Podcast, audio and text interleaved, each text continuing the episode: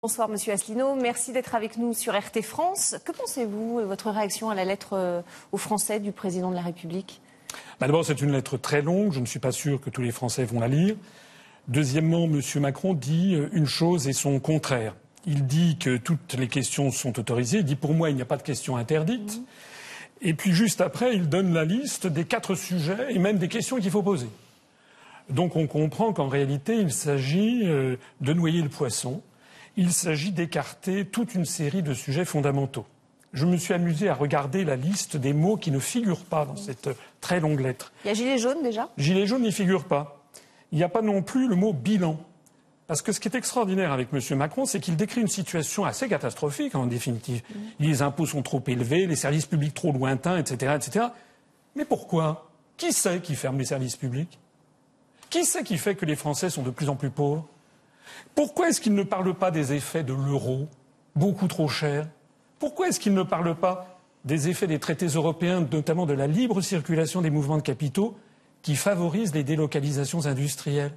C'est-à-dire que M. Macron fait partie de ces gens qui prennent une situation comme si c'était tombé du ciel, comme s'il n'y avait aucune responsabilité, alors qu'il a la responsabilité, et pas seulement depuis qu'il est président de la République, lui et les siens.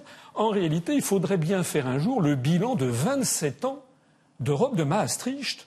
Il faudrait faire le bilan de l'euro, l'euro qui est arrivé à partir de 1999 et à partir de 2002 sous forme fiduciaire.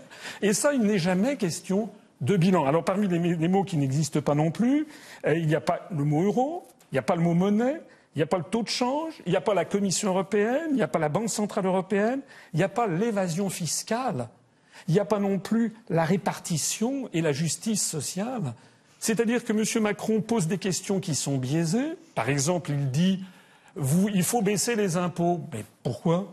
Il demande d'ailleurs euh, comment baisser les impôts. Donc c'est une question aux Français. Est-ce que ce n'est pas au gouvernement d'y répondre? D'abord, c'est une question qui devrait se poser au gouvernement, mais surtout, est-ce que les Français sont sûrs de voir baisser les impôts? Il y a peut-être des Français qui voudraient bien augmenter l'impôt de solidarité sur la fortune. De mieux le répartir. ou de mieux répartir, d'augmenter l'impôt sur les sociétés. Je rappelle quand même, j'ai eu l'occasion de l'expliquer, que le gouvernement fait les poches des catégories françaises les plus modestes en servant sur le livret A un taux d'intérêt inférieur à l'inflation. Le, le, gouvernement a piqué 3,6 milliards d'euros aux catégories les plus modestes, avec quoi il finance la suppression de l'ISF Est-ce que c'est normal? C'est-à-dire que tous les débats les plus essentiels sont vidés de substance par cette lettre. Il n'est pas question de la répartition, notamment du poids de l'impôt. Le grand débat doit s'ouvrir demain à travers les maires. Emmanuel Macron qui remet les maires dans, le jeu de cette négociation, de, ce grand débat en tout cas. Euh, il les avait oubliés, il compte sur eux pour dénouer la crise? Oui, mais je crois, si vous voulez, l'Association des maires de France, par la bouche de M. Léniel, a déjà envoyé balader M. Macron. Il n'en est pas question.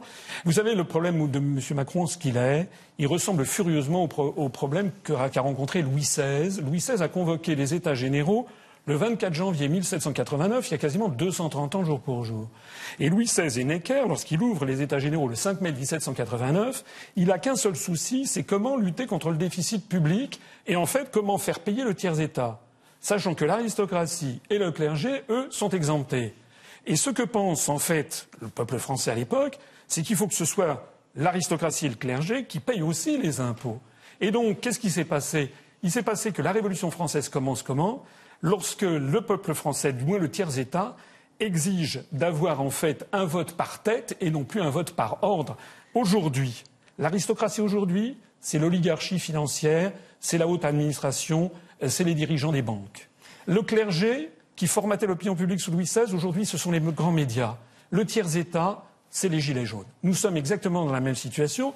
Et de même que Louis XVI avait voulu empêcher le débat de se développer, et donc pour remettre en cause les, euh, les institutions, vous savez que les députés se rassemblent. Il y a d'ailleurs quelques aristocrates et quelques membres du clergé qui rejoignent le tiers-État et qui se déclarent en assemblée constituante. Et donc tout le débat qui va avoir lieu là dans les semaines qui viennent, c'est de savoir est-ce que, est-ce que ce débat va être enterré ou bien est-ce qu'on va déboucher sur une nouvelle révolution française avec une espèce d'assemblée constituante nouveau genre et où l'on exige, et le peuple français veut désormais que ce soit lui qui décide de l'ensemble des grandes orientations politiques et économiques, alors que Macron a fermé le débat puisqu'il dit de toute façon je continuerai la politique qui échoue depuis 27 ans. Alors ça c'est ce qu'on entend effectivement du côté des Gilets jaunes. Ils veulent prendre l'initiative, ils veulent participer. Comment concrètement est-ce que ce serait possible via le, RIC, le référendum d'initiative citoyenne? Écoutez, moi si j'ai un conseil à donner aux Gilets jaunes, qui, et d'ailleurs aux Français de façon générale, c'est de ne pas rester à l'égard de ce débat, mais d'aller dans les, mairies, en effet, et tous demander une chose, plusieurs choses, le RIC, ou le référendum d'initiative populaire, un référendum sur l'Union européenne. Je rappelle qu'il y a pratiquement un an, M. Macron, allant au Royaume-Uni, il a dit à la BBC, c'était en février 2018, il a dit à la BBC que s'il y avait un référendum en France sur le Frexit, probablement les Français voteraient en faveur. Eh bien qu'il le fasse, puisqu'il se prétend démocrate. Je demande ici à tous les Français d'aller demander un référendum sur le Frexit. Et vous allez voir comment ça va se passer, ça va être enterré, parce que ce, ce qui n'est pas dit dans toute cette affaire, c'est qu'on peut poser des questions des questions, mais qu'est-ce qui va en faire ensuite des questions? Elles seront enterrées. La seule chose qui, sera, qui débouchera, c'est ce que M. Macron a déjà décidé, probablement la suppression d'un certain nombre de postes de députés et de sénateurs, probablement la disparition d'un certain nombre de communes, la fusion de départements, mais ça, c'est déjà ce que demande la Commission européenne. Alors, vous parlez d'un référendum sur l'Europe. Il y a des élections européennes euh, bientôt, en mai. Euh, on, l'a vu, le Front National d'ailleurs euh, surfe sur ce mouvement des, Gilets jaunes. Est-ce que pour vous, euh, qui allez présenter également une liste pour les élections européennes, les Gilets jaunes ont leur place aussi dans, cette élection? Oui, alors d'abord, je ne suis pas sûr que le Front National surfe sur les Gilets jaunes. Moi, je vois énormément de Gilets jaunes qui me soutiennent. Vous savez que notre chaîne YouTube, d'ailleurs, vient de dépasser aujourd'hui même les 90 000 abonnés. on, organise, on a organisé un débat qu'on va diffuser aujourd'hui ou demain avec les premiers Gilets jaunes. Notre, notre chaîne est ouverte aux Gilets jaunes. moi, je ne vois pas beaucoup que les Gilets jaunes soient spécialement derrière le Front National. D'ailleurs, Madame Le Pen a confirmé qu'elle restait dans l'Union européenne. C'est d'ailleurs la raison pour laquelle M. Mariani vient d'ailleurs de, gagner le Front National. Nous, nous allons en effet présenter une liste. Ce sera la liste des gens qui veulent sortir de l'Union européenne et que l'on ne me dise pas mais alors pourquoi vous présentez une liste si vous êtes contre? C'est exactement ce qu'a fait Nigel Farage euh, en Angleterre depuis plusieurs années. C'est parce qu'il avait été élu député européen qu'il avait rendu populaire la question du débat de la sortie de l'Union européenne. Vous pensez vraiment que la sortie de l'Union européenne est populaire On l'a vu, c'est ce qui a fait échouer aussi Marine Le Pen lors de la présidentielle. Bon, écoutez, je crois que Mme Le Pen elle est suffisamment incompétente, elle a suffisamment malmené son débat du deuxième tour pour ne pas avoir besoin de ça. Moi, ce que je sais, c'est qu'on n'a jamais demandé l'avis des Français, et je rappelle que M. Macron a dit en février 2017 à la BBC que si il y avait un référendum, probablement, eh bien, le référendum serait en faveur du Frexit. Je rappelle aussi que tous ces grands démocrates, à commencer par M. Macron, qui nous donne des leçons de démocratie, font toujours silence sur le fait que 55% des Français, dont moi, ont voté non à la Constitution européenne en 2005. Et de ce jour-là, la, suite de la construction européenne est frappée d'illégitimité. Merci beaucoup François Asselineau d'avoir répondu à nos questions. Merci beaucoup. France.